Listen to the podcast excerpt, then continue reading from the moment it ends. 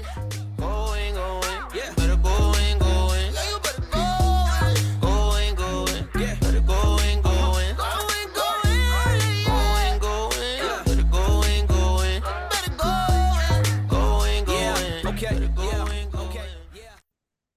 everyone, welcome to the Grabs Podcast, where we bring the stories of real life rescues to you firsthand from those involved. I'm your host today, Grant. With me, I've got uh, Captain out of Houston, Paul Richardson. You may recognize the name because he did the Grabs podcast right before this on a successful grab. But today, uh, yeah, he's humble enough to come on and share a story of a call they went on in January of 2023 where they weren't so successful, but there's a lot of lessons to be learned in this one. So I hope you enjoy the episode.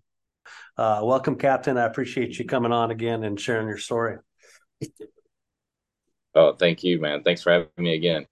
Yeah, bro. So let's let's talk about this. Um, you had the successful grab November seventh, two thousand and eighteen, uh, that we just recorded, but um, we're not going to get into the uh, demographics of Houston or anything. But it's a it's a big aggressive fire department.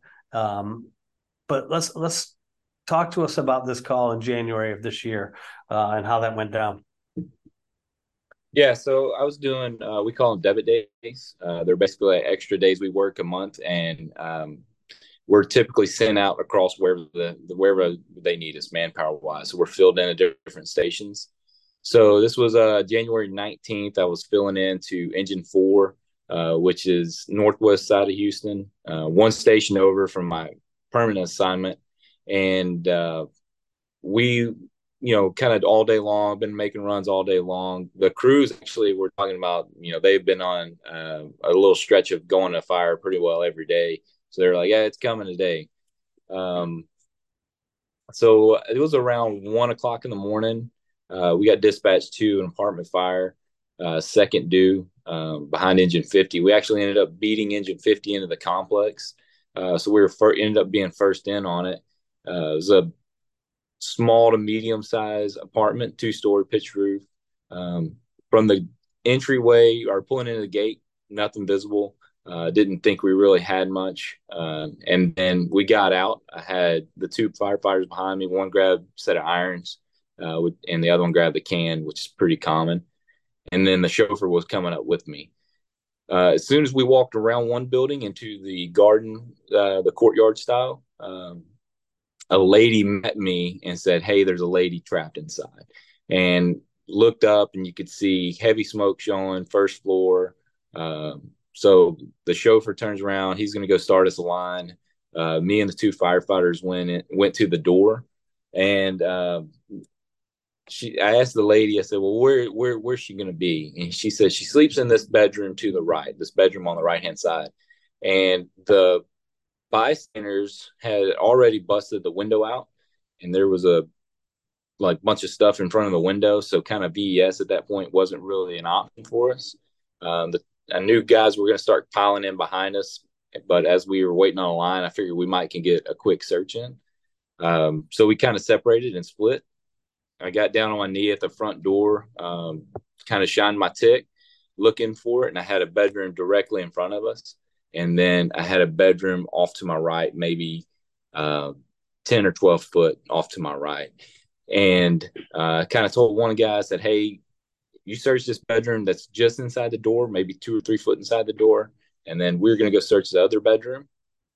Um, so we st- I started crawling, and I had my tick. I looked and got the doorway on my tick, and crawled straight as straight path as I could uh, directly for that that doorway. Got into the bedroom, and it was a cluttered bedroom. Um, I had made a report on the radio. Hey, reported victims trapped in the in this. So we were going to go ahead and do a search. And I went around the room once, and really heavy clutter, stuff everywhere. Couldn't find the victim we ran around again and uh, i really made sure like hey let's stress hey let's do a really good search in here because this is where she's supposed to be and we did a really thorough search in this one room and about the time we finished that second trip around the room i heard ladder four get on the radio and said they had a uh, victim in the front room. Um, obviously deceased victim at the time but they had a victim in the front room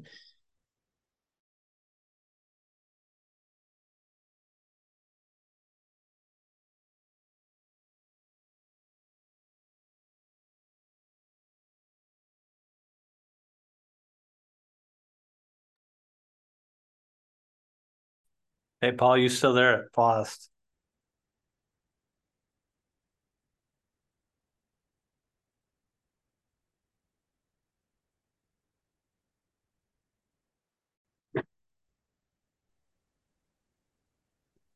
Hey, I, it stopped right when you said uh, ladder four or ladder four found the victim. Okay. Yeah. Um, yeah. So about the second time I finished through ladder four, I got on the radio and announced they had found a victim uh, in the front room, uh, which is the front room that I crawled straight through uh, to get to the bedroom uh, that we ended up searching. How big was that room or that pathway to get to the bedroom that you went through? Uh, you know, from the front door to the bedroom was maybe 10 or 12 foot. It was a common, like you go in, there was a bedroom right here in front of us, and then a kitchen, dining room, living room all in one. And then straight through that room was the second bedroom, uh, which would have been like the master bedroom in the apartment. And like I say, the lady, you know, that we had met outside was her neighbor and said she sleeps in this room. This is her room. This is where she's going to be. Uh, so based off of that information, I thought, man, we have good, solid info. Um, I know where we're, I know where she's going to be, and that's where I'm going. And I didn't want to waste time, so I crawled as straight as I could, and we got there. Uh, you know, but I failed to search on my way to my target. So to me, that was a big learning issue. Like, hey, just because you have good, solid information on a target uh, let's not forget to search on the way to our target because victim could be in that path. As the captain, do you typically lead the search? Uh, I tip, you know, being on the engine crew, we don't we don't do it as much, but when we do search uh, without a line, I typically will get us to those areas. Um, do a lot of room oriented type searching. Uh, so we'll search on the way to our rooms, and then I'll branch our guys off the rooms. So typically, I'll have uh, like one guy go search the room and then I'll I'll hold the doorway, the threshold with the tick or the line. Um, and this one we we actually alternated. I searched one time and then he came and searched the second time. Nice. So kind of give us a different set of eyes. But yeah. So how would you do if you had to go back on this fire again? How would you do it different? I'm your fireman. You you tell me what we're gonna do and like how do we do that? I definitely would have stayed to the wall. I tell them, hey, let's go in. We're going to go in. We're going to that bedroom on the right, and we're going to stay on the wall and searching as we're going to our target. Um, I chose a straight path because I, you know, I had good eyes on that tick where my where my uh, target was. So we went straight path and didn't search out on the way to our target either. Uh, versus if I'd have went in and we just said, "Hey, we're staying on the wall. We're to search as we go, and we're just going to focus more attention on our target." Maybe uh, we would have probably found the victim. Uh, not probably, we would have definitely found the victim uh, within 30 seconds of going in that room. Yeah, and not saying whether that would have had a, a difference in the outcome, but it definitely messes with the uh, with the mindset of you to say, "Hey, you know, if there's a victim inside, we're going to get it." How how much? I know you you talked about the tick in your last episode. You talked about using the tick in this one. How much tick training do you guys do? Um, not a lot, man. Uh, in, in all honesty, you know, we're given a tick when we get promoted to an officer, and they give us a little class, and we do a couple burns here and there, and then uh, we really don't get trained on the tick other than just going to jobs. Uh, I'm fortunate enough to work for a local college and teaching out there.